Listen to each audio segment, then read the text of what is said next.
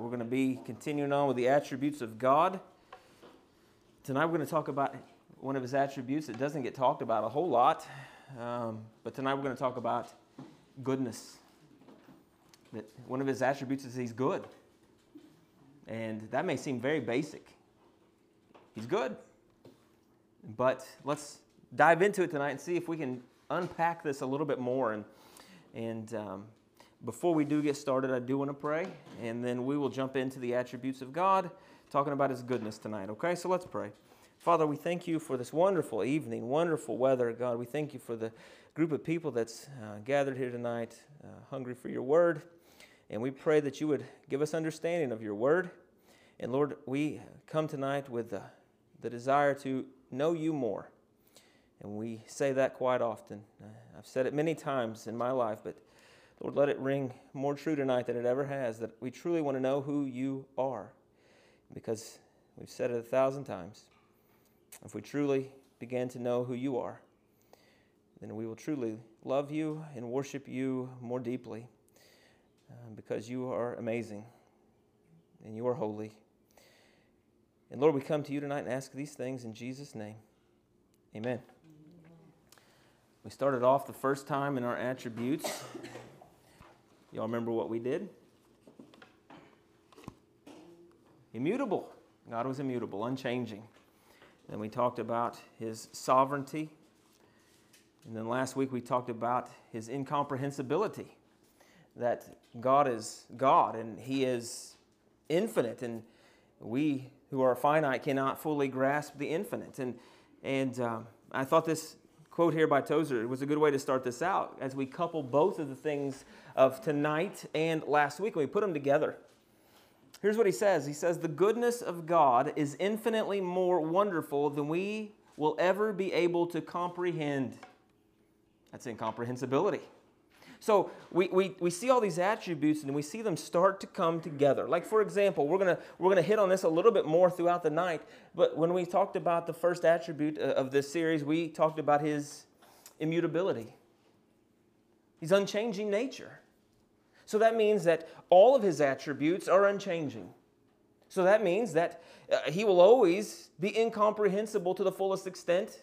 We will know some, we will be able to grasp some that our finite minds can grasp, but we can't know everything about God because if we could, He wouldn't be God. And that's never going to change. He's always going to be incomprehensible.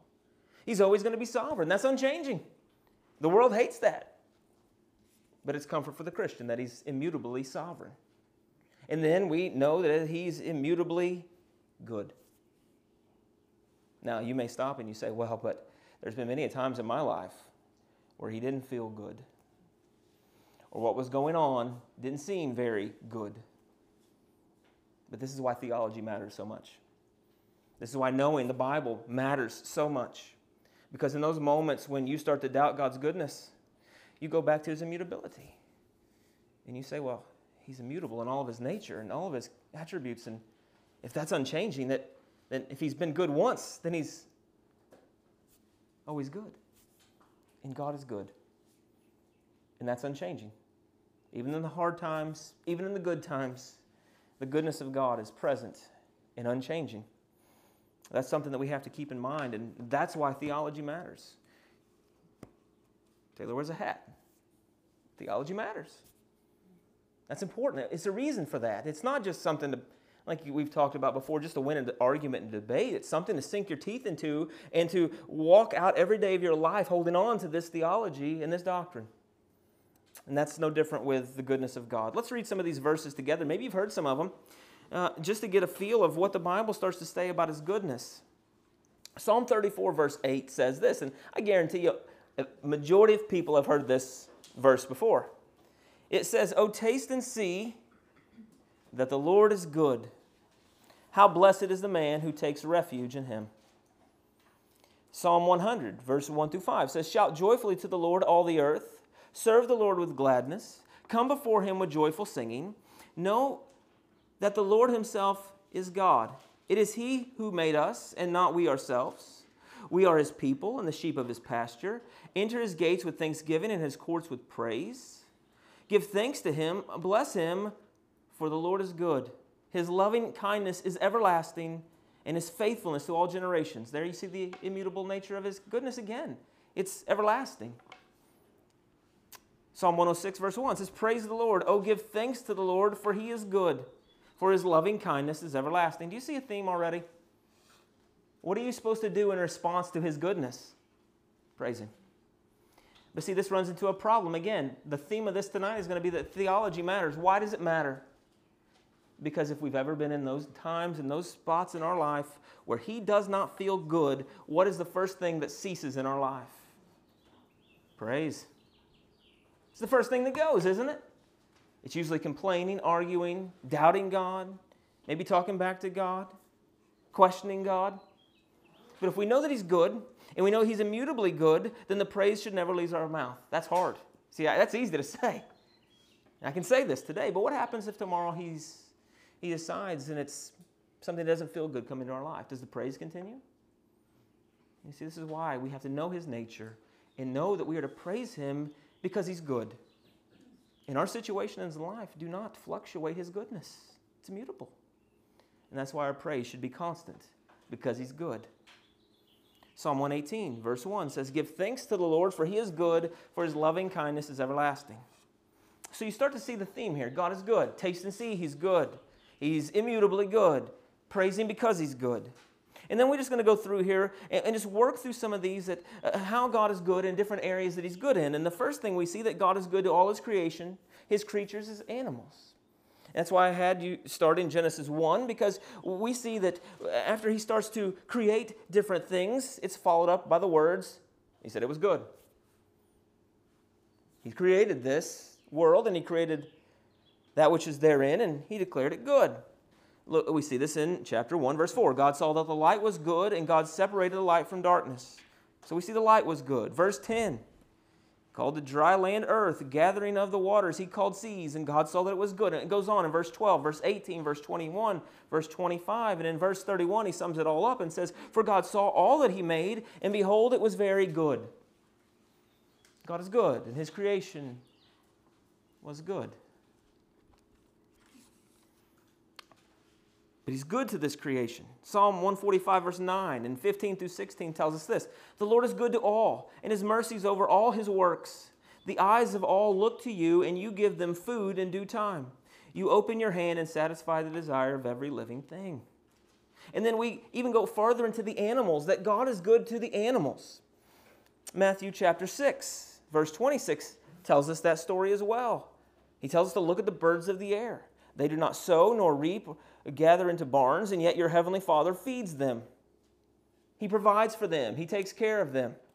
He's good to His creation, He's good to the animals. God is good.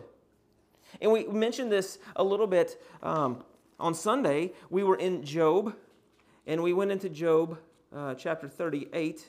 No, I'm sorry, this was last time we met on the attributes of God and about His incomprehensibility. But if you look in Job 38, you're going to see that at the very end of this, in chapter 38, starting in verse 39, and working through the whole chapter of Job 39, you're going to see that God provides for his creatures. He provides for the animals. And we get a feel of this in, in the last few verses of chapter 38. You know, this is where he's asking Job all these questions that Job cannot answer. And in verse 39, he says, Can you hunt the prey for the lion or satisfy the appetite of the young lions? When they crouch in their dens and lie in wait in their lair? Who prepares for the raven its nourishment when its young cry to God and wander without food? That God is even good to the animals. Why would He be good to the animals? They're His animals. That sounds like a basic thing, doesn't it? They're His animals. All the fish in the sea, they're his animals. All the, the, the, the, the things that crawl, all the things that walk, all the things that hop, all the things that fly, all those animals are his animals. He directs them and he guides them and he sovereignly controls their flight and their pattern and what happens to them. He is God over those animals. He's over them and he's good to them. He provides for his animals, he provides for the creatures. That's just another attribute or a showing of this attribute that sometimes we may overlook. that he says here that he does this to the lion and to their, to their young. And, and he goes all the way through chapter 39. It says God speaks of nature and its beings, and he, he talks about these animals and he talks about how he provides for them. Why would he do this? Because he's good. He's good to his animals, he's good to his creatures. Psalm 104, verse 27 through 28, continues on the same pattern. It says, They all wait for you to give them food in due seasons. You give to them, they gather it up. You open your hand, they are satisfied with good. Speaking about his creation and the animals there. So we won't spend a lot of time on that, but I think it's important to know that God is good to his creation and he's good to the animals. He provides for them because he's good.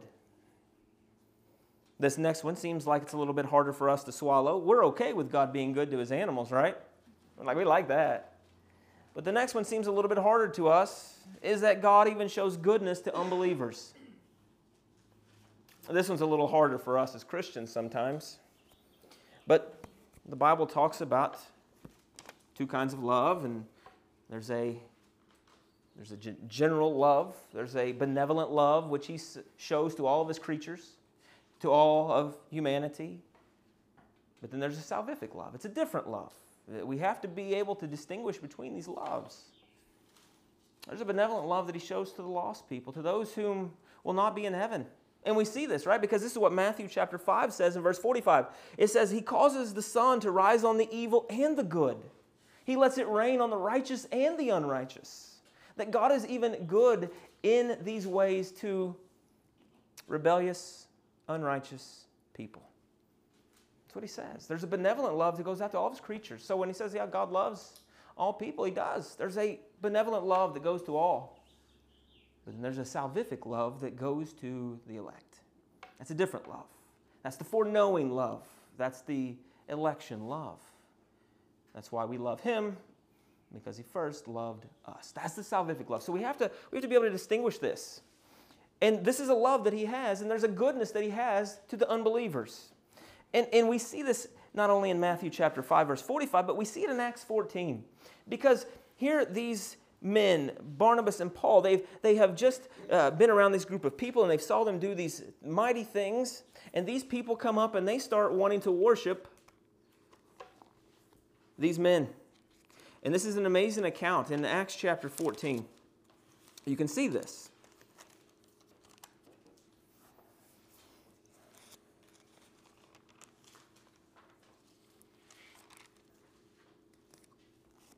Acts chapter 14.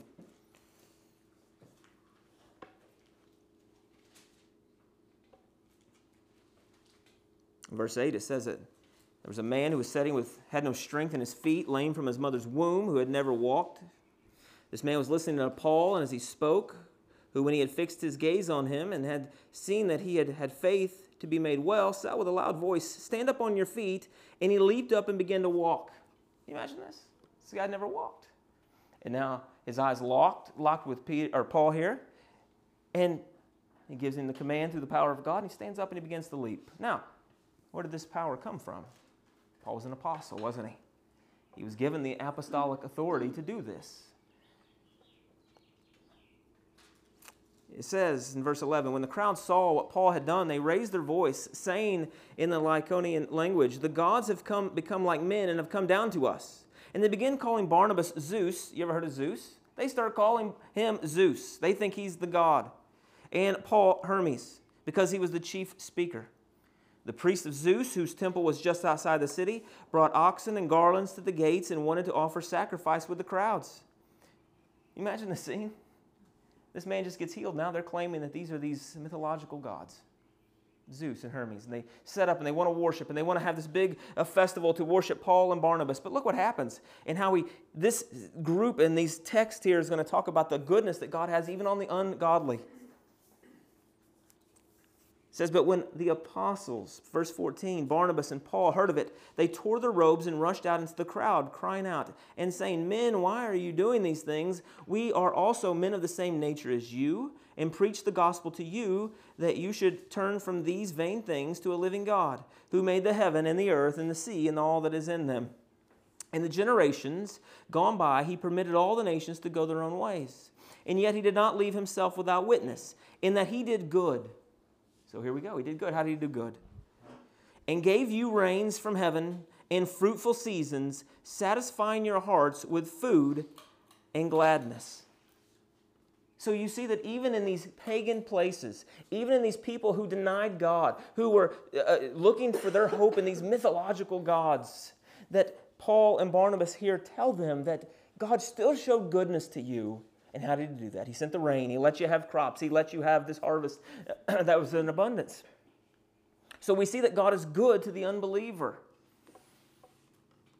How does he do this? Well, he allows the unrighteous, he allows the ungodly to be married, enjoy marriage. He allows them to have kids and enjoy those things. He allows them to have good jobs, get promotions, go on vacations. He allows them to experience the things in life. Those things that He lets them do, those are the goodness of God in those manners. This is not a salvific goodness, but it's goodness nonetheless in this form. And it, here's what's crazy is that God is so good to the unbelievers sometimes in these manners that it makes the Christian start to wonder. Doesn't it? All I see is a life of hardship. I'm serving you faithfully. And now this is the re- this is what's happening. How come? You know, I've mentioned it before, and we, you know, Psalm 73 is such a vital chapter in the Bible, I think, especially when we come to these type feelings and these type thoughts, because we look at the ungodly and we do we get we get a little envious sometimes if we're not if we're really being honest. We say, "Well, God, I'm serving you faithfully, and now I have heartache." God, I'm serving you faithfully and I'm trying to, to, to live this righteous life through the power of the Holy Spirit. And I, I see them getting the promotion. I see them living the life of, uh, of goodness and I see them living the life of health. And, you know, nothing ever happens to them. And here we are afflicted and in turmoil. And, and why? I thought you loved us, God. Again, this is why theology matters. What do we know about the trials that come into your life? They're testing your faith, they're, they're for your good. You see how it's always rooted back to the Bible. It's not just a concept, it's not abstract, it's, it's something that we live. But if we're not careful, we can be like Psalm 73. If you want to turn there with me, you can. This is why I didn't use the old magnetic slip because it'd be all over the place. If we ever come across those, we'll try to find a bunch of them and give them out.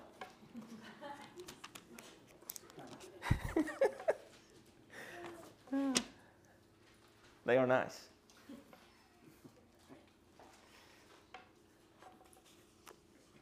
Let's read Psalm 73 down a little ways and tell me if you've ever felt this.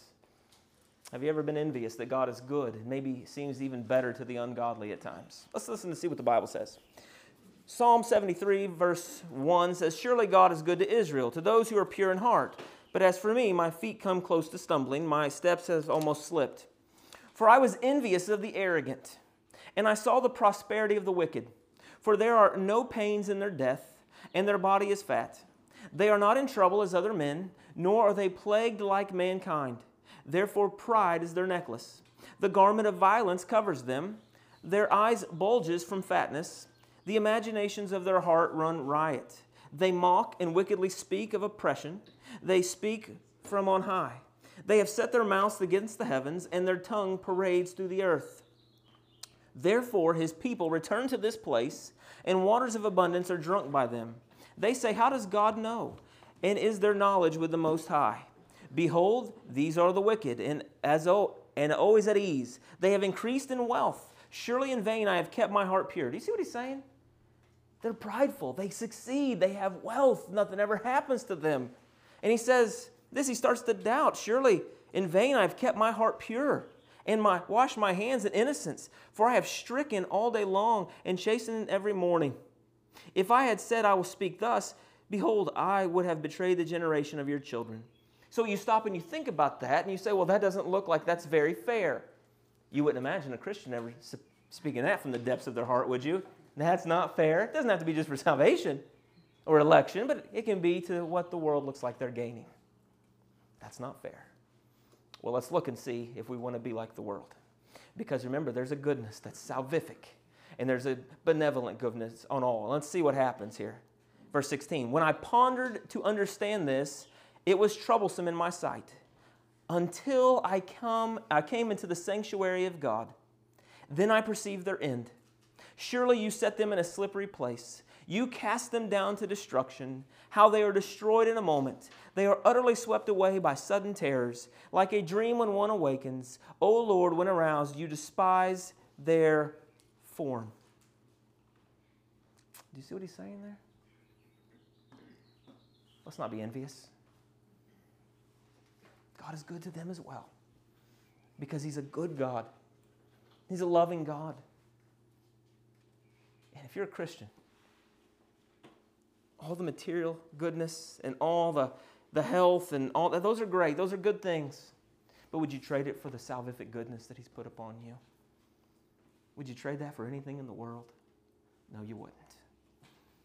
You live on the street under a under a, a, bridge and you would have no food and you would scrape by and you would be sick all the days of your life compared to the to the glory that awaits you. You see, this is the unbeliever's heaven, if you will. It's As good as it gets. Let them enjoy this here. Let them have the, the greatest job. Let them have all the cars that they can buy. Let them have the greatest houses. Let them have it all. This is their heaven. It only goes downhill from here. But to you and I, He does still show us goodness here. Even in the trials, He shows us goodness. And our goodness that is coming can't even be compared to what we're going through now. Hold on. Don't get envious. Don't get jealous. Know that you have a good God who's still good to the ungodly. You know, in a sense, their goodness is also bringing condemnation upon themselves. When God is good to them, it's actually heaping more condemnation on themselves. And you ask, well, why? How does that do that? Well, because God gives them something good and there's no thanks in it. There's no gratitude, there's no praise, there's no rejoicing and worshiping the God who gives you these things. To that which brings condemnation even farther of their ungratefulness and their pride, and the list goes on and on. So you see that God is good. So if you look on the news, you look in your community, you look around, you see people that you know that are ungodly, and it just seems like they're prospering, it's okay. God is perfect. God is good. He's even good to those whom He does not save. It's okay. He's still good because He's been better to the believer, because He's given us goodness in His mercy and grace. But then he goes and he says that God extends a special goodness to his elect. We talked about this briefly just a minute ago, but this is a salvific grace, salvific love, salvific goodness. God is good in his salvation. Let's go to Ephesians chapter 1, just so we can read this. We quote this a lot, but let's, let's read on how good God was to you, because the reason He saved you is what this text is going to tell you, is not because of anything you've done, not because your inherent goodness, but because of His kind will and His goodness. In Ephesians chapter 1, starting in verse 3, we'll read down to verse 14. Listen to what it says.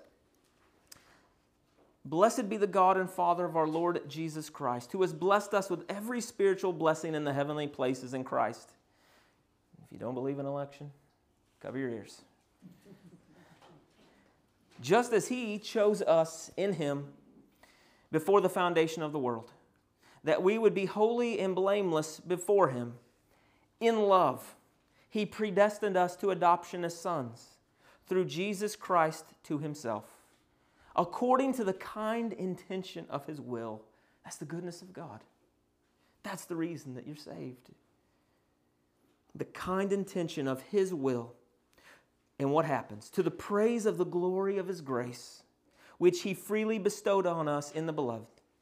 In Him we have redemption through His blood, the forgiveness of our trespasses, according to the riches of His grace, which He lavished on us in all wisdom and insight he made known to us the mystery of his will according to his kind intention, which he purposed in him, with a view to an administration suitable to the fullness of the times, that is, the summing up of all things in Christ, things in the heavens and things on the earth. In him also we have obtained an inheritance. We know about that inheritance all through 1 Peter. Having been predestined according to the purpose, who works all things out after the counsel of his will to the end that we who were the first to hope in Christ would be to the praise of his glory. In him you also have, after listening to the message of truth, the gospel of your salvation, having also believed, again, this speaks to eternal security. Listen, you were sealed in him with the Holy Spirit of promise, who is a pledge, speaking of the Spirit, who is given as a pledge of our inheritance, with a view to the redemption of God's own possession to the praise of his glory. In those verses, you just heard of the goodness of God not in the material, not in the temporal, but in the eternal. The goodness of God on His people. Our minds cannot comprehend this. Our minds can't comprehend it.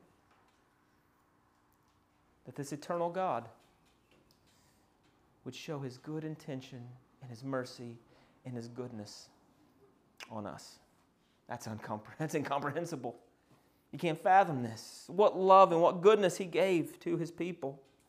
In Ephesians chapter 2, going to the next page, we, we read it about it again, and I think it's just important. We've quoted this, we've read this, but like Peter tells us, even if you know it, read it again. Listen to it again and, and listen to the goodness of God.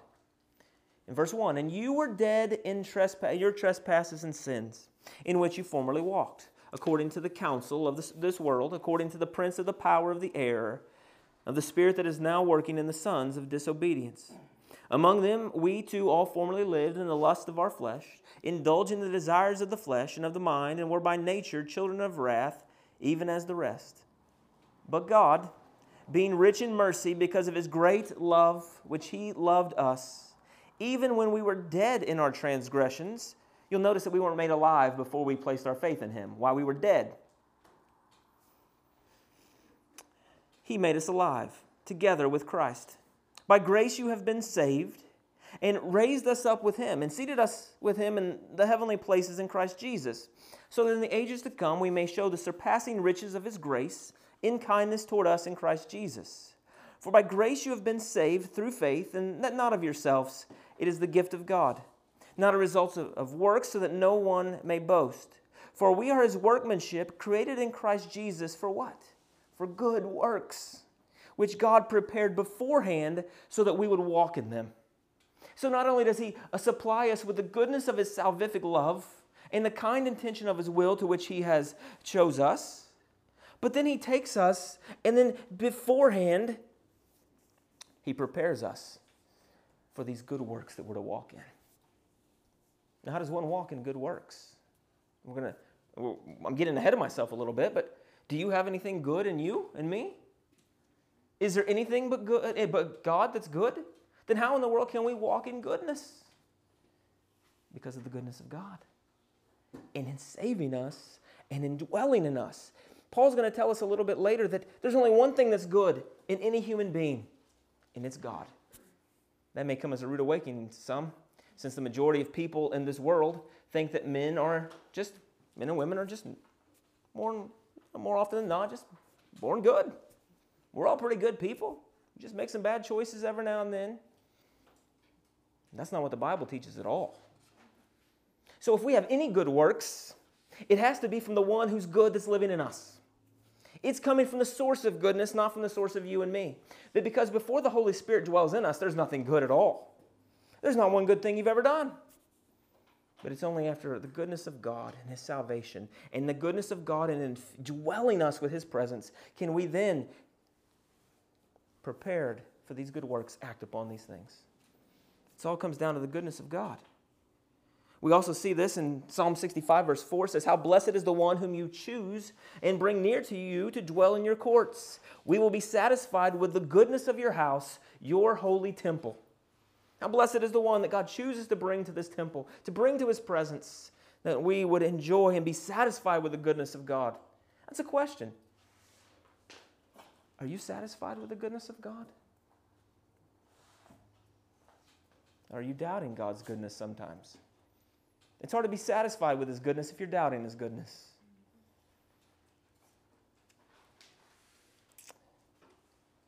But going back to our salvation, we know that our hearts are prepared, the soil is made right, and then the, here comes the imperishable seed, which is the Word of God, and it brings us to life. And it, it's what we place our faith into. But look what Romans chapter 10, verse 15 says. that the gospel that brings about this, this good news in our life. That's what the gospel is. It's the good news. You ever heard that? The euangelion, which is the Greek word for the good news. It's literally good news, but let me go a step farther. I think it's the best news ever. Right? Good.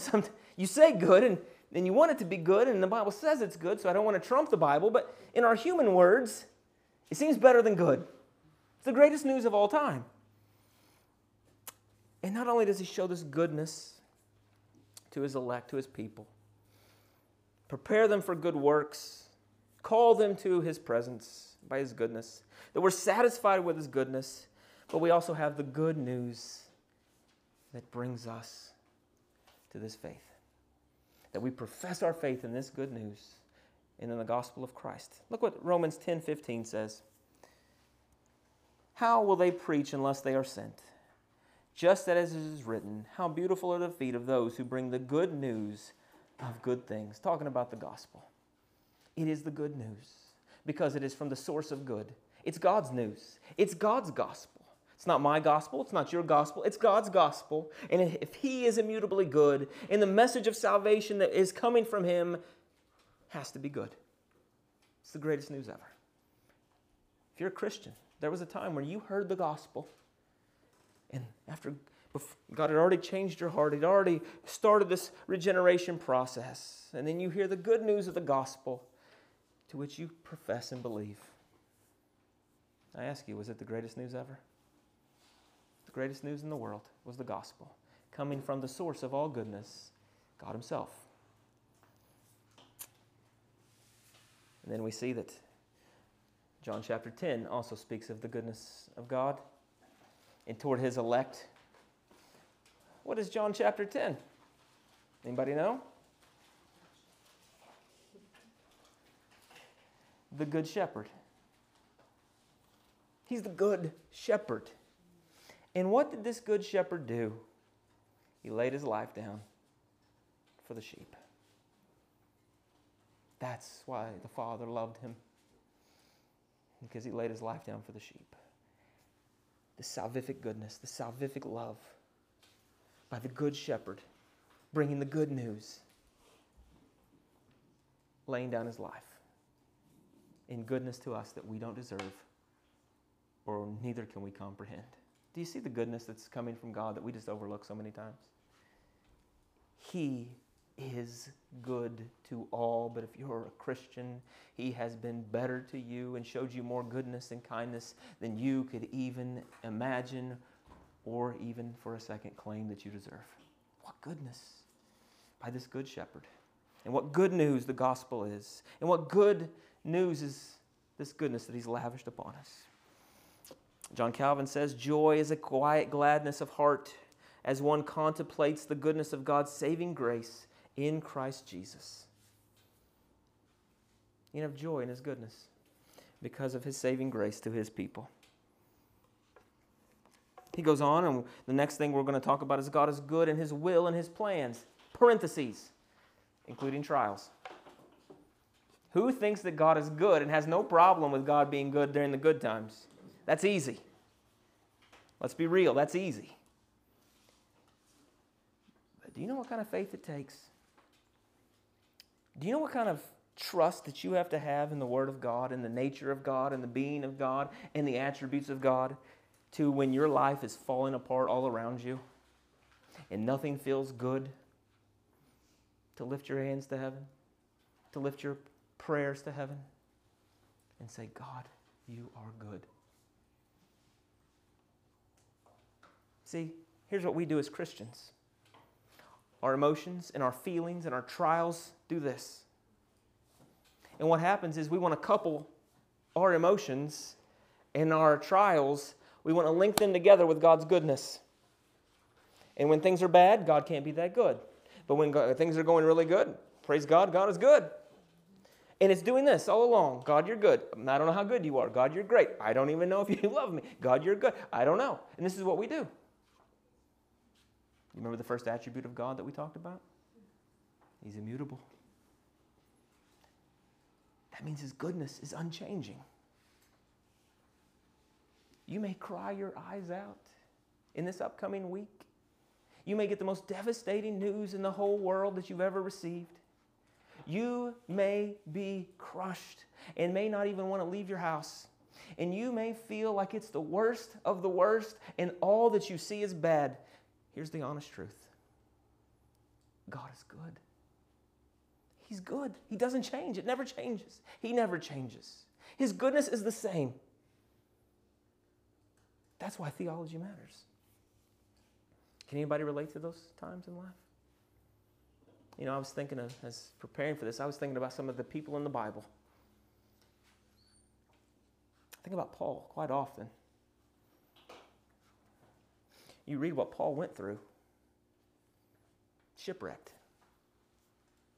stoned, left for dead, beaten, struck with rods, hunger, nakedness, trials and persecutions from the ungodly, dealing with things in the church. During all that, do you know what Paul? Know if he said it. I think he probably thought it a lot. But in the middle of all that, do you know what the, the voice that should have been coming out of Paul's mouth should have said? God, you're still good. You're good. As the next time they hit him in the face or they strike him with a rod, God, you're good. It doesn't feel good, God. Paul, I'm good. I'm immutably good. I'm eternally good. I'm only good. If we know that God is good, then how do we doubt that anything that comes from Him is not good? As Paul is seconds away from his beheading. Better yet, as he's sitting in the prisons. It says that in prison more than not. If you were in prison for Christ and suffered the things that he did, would you be able to sit there in your prison cell and say, God, you're good? I stood up for your name. You were so good. Is he immutable? Then he's good. You see, if we know that He's good, only good comes from Him, it helps us in the times when bad is present in our minds. Moments away from having his head chopped off. God is good. What about Peter? Peter crucified upside down. Guess what we can say about God when Peter is hanging upside down? God is good. Stephen as he's getting stoned, as they're gnashing their teeth and running at him for speaking the truth. Do you know what we can say about God's goodness in that time? Unchanging. I think about personal times in my life, and the thing that I always go back to, if you've been around I said any at all, one of the hardest times in our life was when Coop, uh, from the zero to three years old, one to three mainly, because we didn't know there was really a problem. Couldn't speak, had a lot of stuff going on. And I'm going to be honest with you, theology would have come in really great then. Well, I wish I would have known this now, or what I know now back then. There probably would have been less nights of crying. Amen to that. There'd have probably been less nights of worry. There'd have probably been less nights of blaming God and questioning God. It was tough. Everything's fine? Now, Praise be to God. But if it wouldn't have been fine, if it wouldn't have been fine, could I still said, God, you were good? Could I said that? I can't tell you the answer to that because I don't know. It would be hard today, too, wouldn't it? But do you know what? Looking back, I can tell you that as I was doing this, up and down, up and down, up and down, God's goodness was immutable, straight across the board the whole time. If you could just listen to Him speak, if you could audibly hear the voice of God, He would say, I'm good. I'm only good.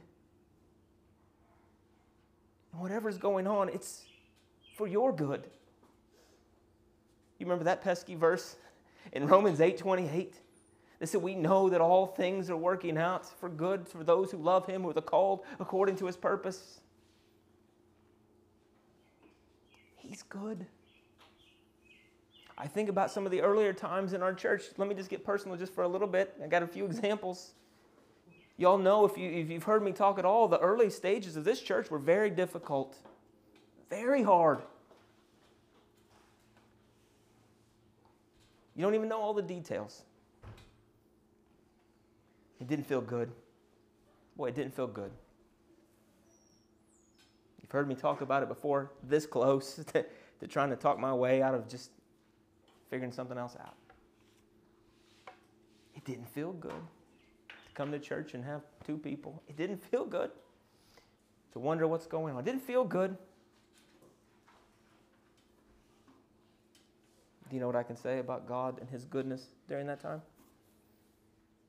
Unchanging, immutable. It was good. One of my verses that I like is at the end of Mark chapter 7, and he has healed, he's doing healing in this chapter. And the people in this, the crowd say, Look what he's done. He's doing it well. Everything he does, he does well. And that's the way that we could take our mindset into every situation. When I look back at Coop, I couldn't see it, but you know what he was doing during that? What he was doing during that whole time? He was working it out well. He was doing well when the struggles and the trials of the church, he was doing that well too. And I know there are people that has, have had a lot worse than us. I get that. And I can't comprehend some of the things that people have went through. I could never grasp that. But I know one thing that no matter what it is, God's goodness is unchanging.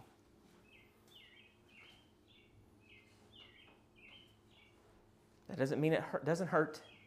It doesn't mean it's not tough, but it's an anchor for the soul to know that this is the God that we serve. This is the God who's shown goodness to us in our salvation and who walks beside us and he laid his life down for us and he's working all things out to the good. This is our God and he's good. Let us never forget that, that he is good. Philippians chapter 2, verse 13 says, For it is God who is at work in you both to will and to work for his good pleasure. His pleasure is good, his will is good, and he's working in his people to bring about this will. You may question what's going on in your life. You may question what God's intent is. But we have another example here in Romans chapter 12, verse 2, that describes his will. And look at the words he uses to describe his will. And do not be conformed to this world, but be transformed by the renewing of your mind. You've heard this verse before, I think. So that you may prove what the will of God is, that which is good and acceptable and perfect. God's will is good, God's will is acceptable, and God's will is perfect. Even when you're crying, even when you're devastated, even when you're heartbroken, God is still good. And his plan is perfect and his plan is good. He's good. Can that ever change? No. Can never change. God is immutably good. James 1 17 says, Every good thing given and every perfect gift is from above, coming down from the Father of lights, with whom there is no variation or shifting shadow. He's immutable. There's no shifting of his shape, there's no shifting of who he is, changing of who he is. He's immutable, and all these things are good.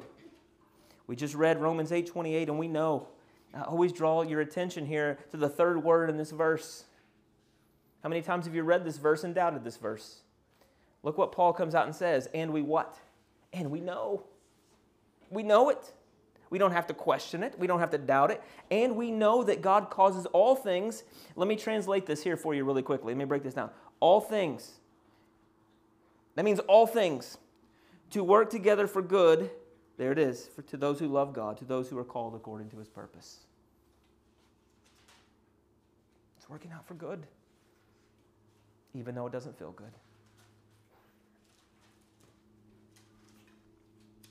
And it's in these times that Satan wants you to forget or doubt the goodness of God.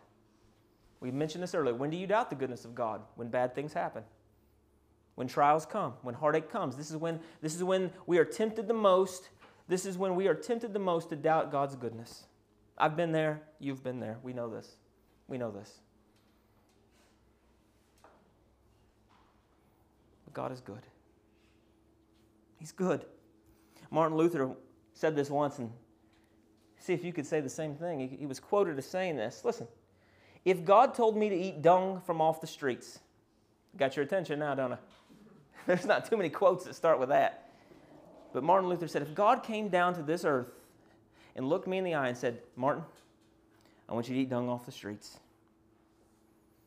not only would I eat it, but I would know that it was for my good. That's quite perspective there, isn't it? What a statement that is.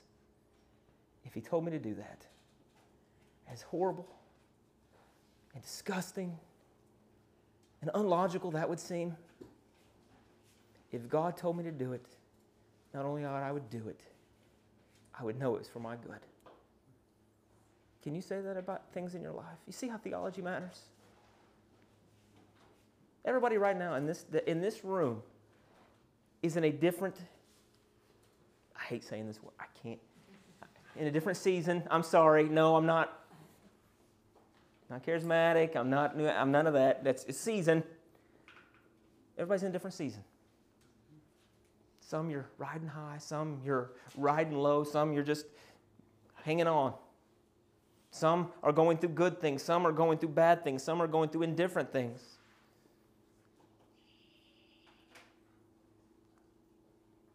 But whatever you're going through, it's from God, who's the source of all good. So, what does that mean about where you're at and what's going on? It's good. Do you see how we quickly have to look past ourselves? We quickly have to look past our feelings and we have to look to the divine nature of God. I don't feel good. Well, what does God say? This doesn't seem good, but what does God say? You may not see the reason, you may not see the purpose, you may not understand it, it may be incomprehensible to you, but it's good. What comfort that is to the believer, isn't it? It doesn't take the hurt away, but it helps us in these moments.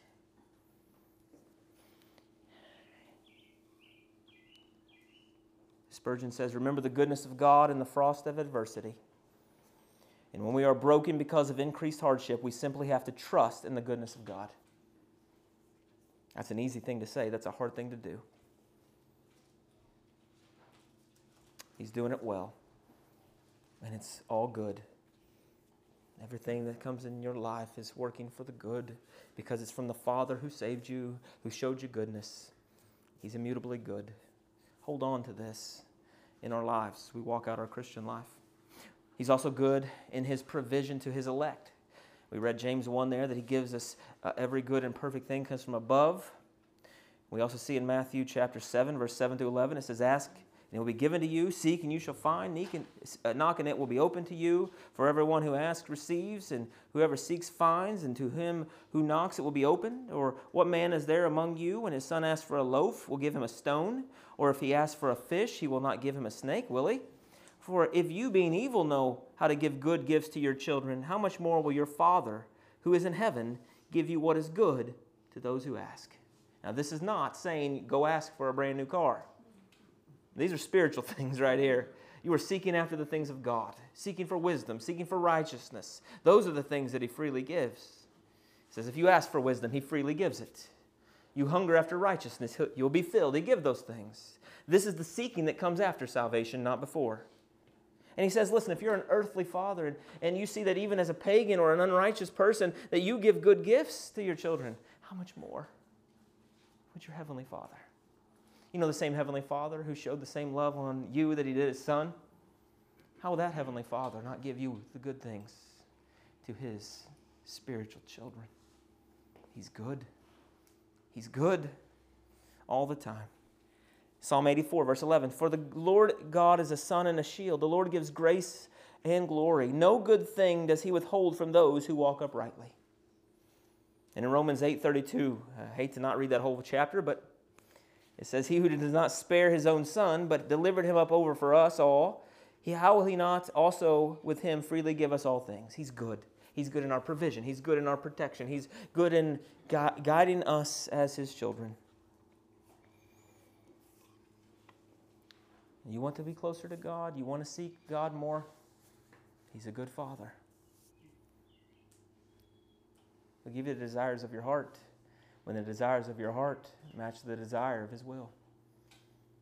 And when you know the Bible more and you seek to know Him more, your heart will be changed to the conformity of His will.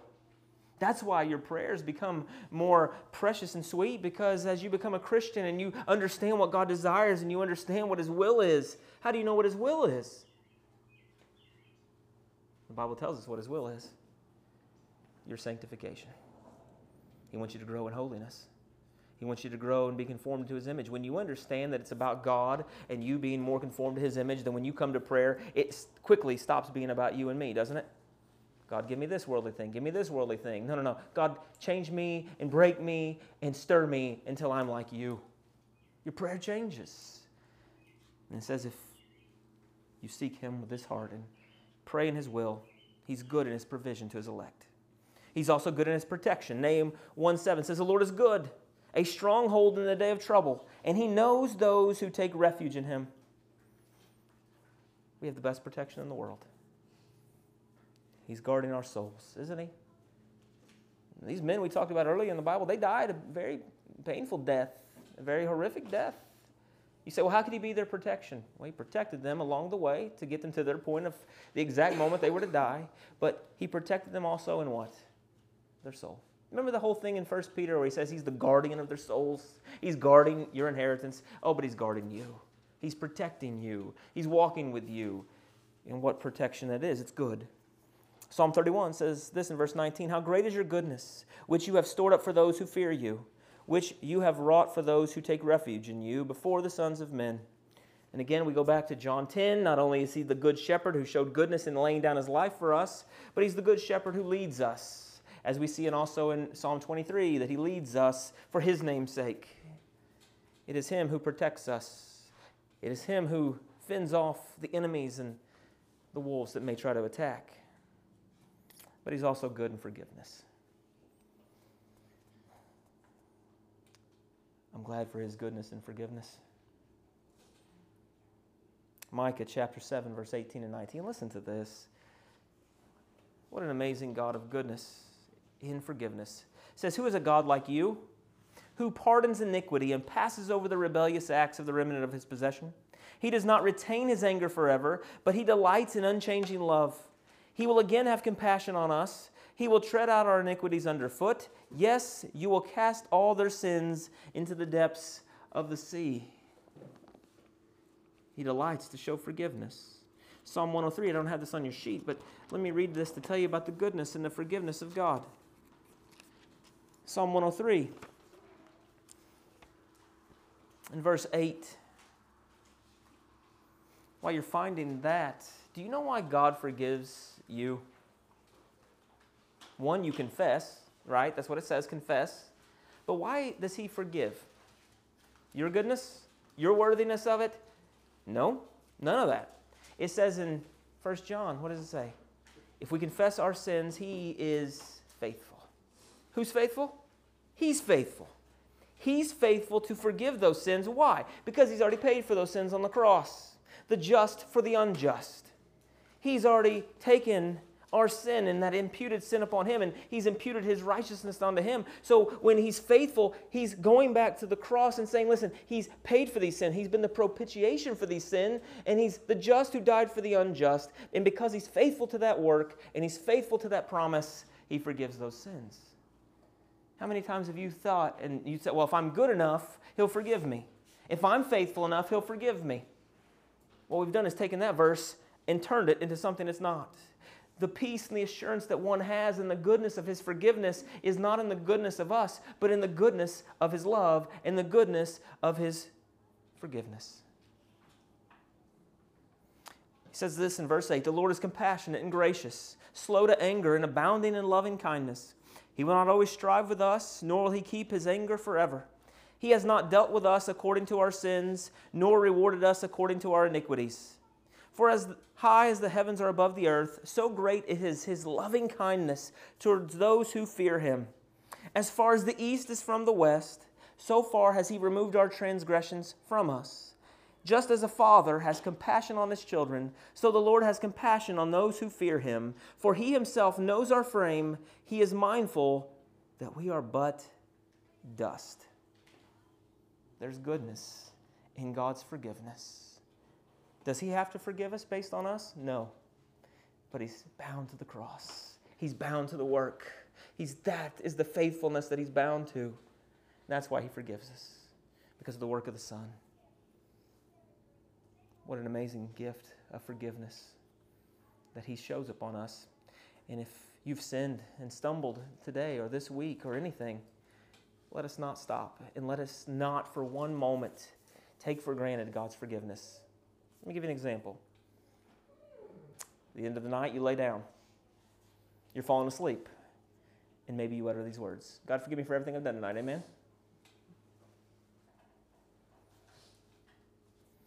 Now, was that hard for me to come up with an example? No.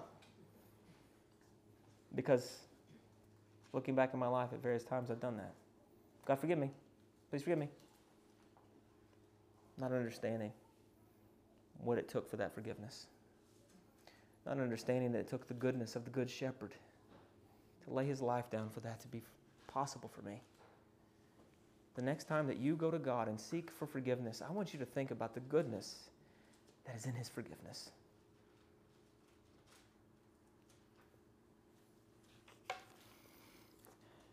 Psalm 86, verse 5 says, For you, Lord, are good and ready to forgive, and abundant in loving kindness to all who call upon you. We could go on and on about the goodness of God, His animals, all creation, to the to the, to the ungodly. He still shows benevolent love. There's a salvific goodness that he shows to the elect. He's good in forgiveness. He's good in the plans. He's good in his will. He's good in uh, his provision. He's good in his protection. He's good in all of it. He's good in his judgment. And he's good in his discipline. And the Bible tells us that those whom he loves, he disciplines. And that doesn't feel good sometimes, does it? Boy, it doesn't feel good to me. And you go ask these kids, discipline doesn't feel good to them. But why does it do it? Why do we do it to our kids? And why does He do it to us? Is it for their bad? It's for their good. Even discipline in our lives when we stumble and fall is good because it's producing in us the characteristics and the progression that we need in our Christian faith. And when we get to the end of all eternity, those that are in hell, that wrath and that judgment that's poured out is coming from a good God. It's coming from a perfect God, a just God, a righteous God, a righteous judge. And that judgment and that wrath is good. You want to take it up a step farther? We've mentioned this before. If God puts you in hell, R.C. said this before, if, if he woke up in hell tomorrow, then he would say, You're just. But you know what you'd also have to say? That every single second in hell and all the wrath of God being poured out for all eternally, all eternity, immutably being poured out by the righteous, holy God in all torment. That would be perfect and good justice and wrath. That's hard for us to comprehend. Be perfect. It would be good because he's righteous and he's holy. And that's what goodness does. The last point that I want to make here on your sheet comes from a place in the Bible, parable here, and talks about the, the one who, the rich young ruler who come up to Jesus. And we'll read this. We can see this in account in Luke chapter 18.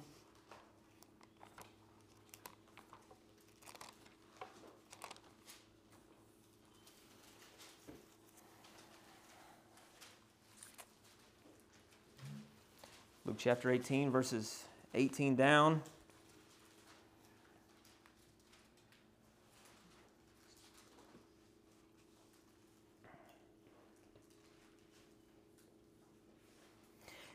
Says, A ruler questioned him, saying, Good teacher, what shall I do to inherit eternal life?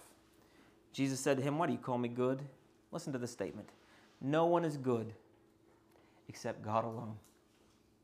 Well, that flips everything upside down, doesn't it? Oh, we're naturally good. We're inherently good. We make bad choices sometimes, but people, humans are naturally good. The Bible says totally the opposite. We're deserving of wrath. There's none who's good. None. Nothing is good. No one is good. No action without God is good. You can do the most heroic thing. But if it's not under the command of God and your motive is not to be pleasing and honoring God, then the Bible says it's not good. It has to have the right motive.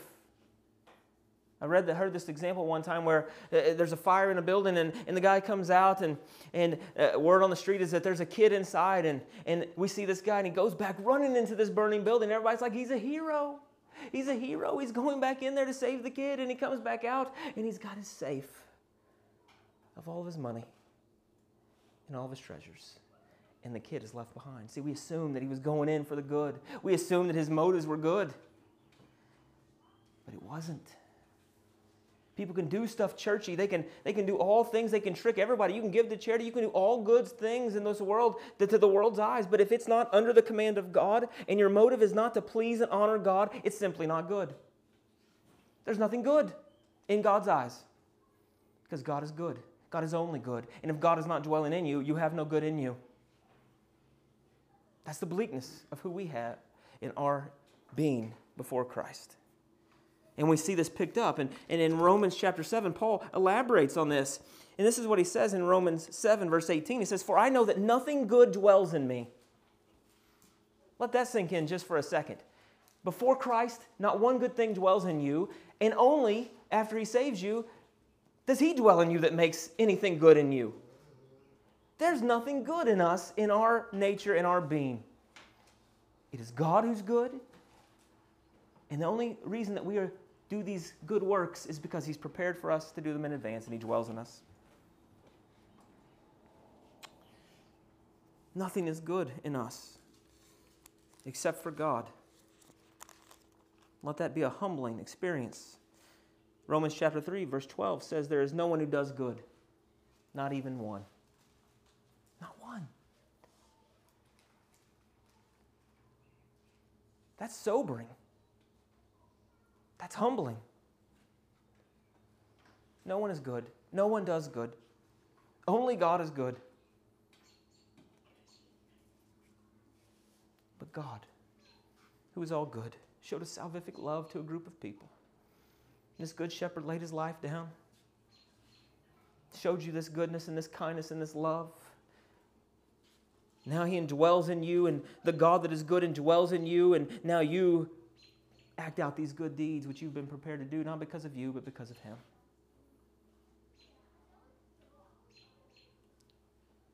That's how we get to heaven, not on our goodness, His. We have no goodness. Do you see the theme here? It is God alone who is good. And if God alone who is good, we must know that He's immutably good.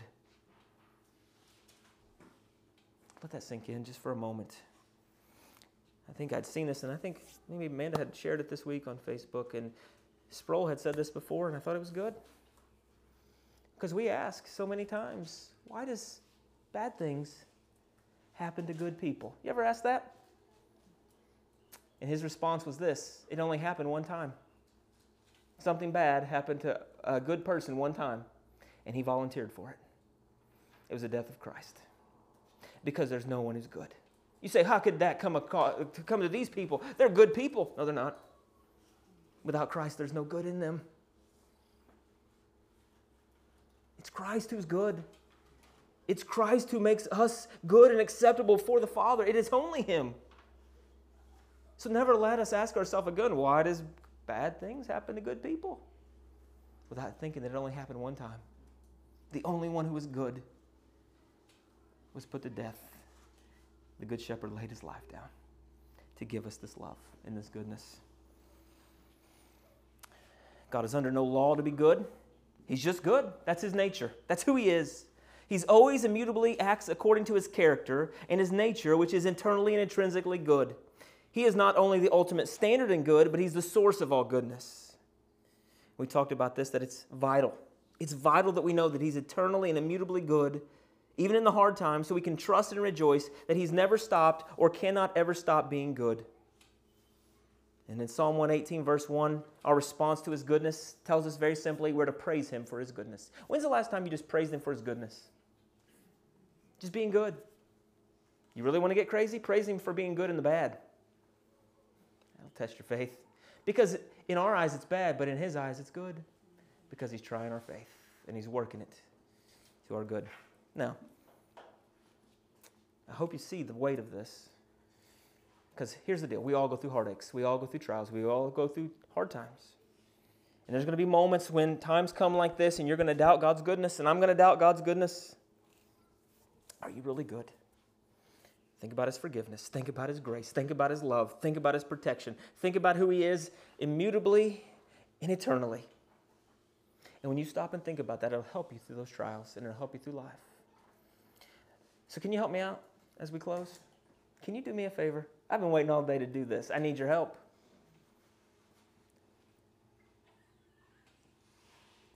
I really need help. I need you to help me finish this up. I'm going to let you guys have the last word, okay? With what we've learned tonight, here's what we can say God is good all the time. And all the time, God is good. Let's pray. God, we thank you for your goodness. Thank you for you being good. God, you don't owe us one thing. There's nothing good in me. There's nothing I've ever done where you would show me one ounce of goodness. I don't deserve goodness, which is what makes your goodness and your kindness and your love all the more incomprehensible. God, I'm sorry for doubting your goodness. Please change my soul tonight that I would rejoice in your goodness on the good days, on the bad days, and on the mediocre days. God, you are good. We love you and we thank you for that goodness. In Jesus' name we pray. Amen.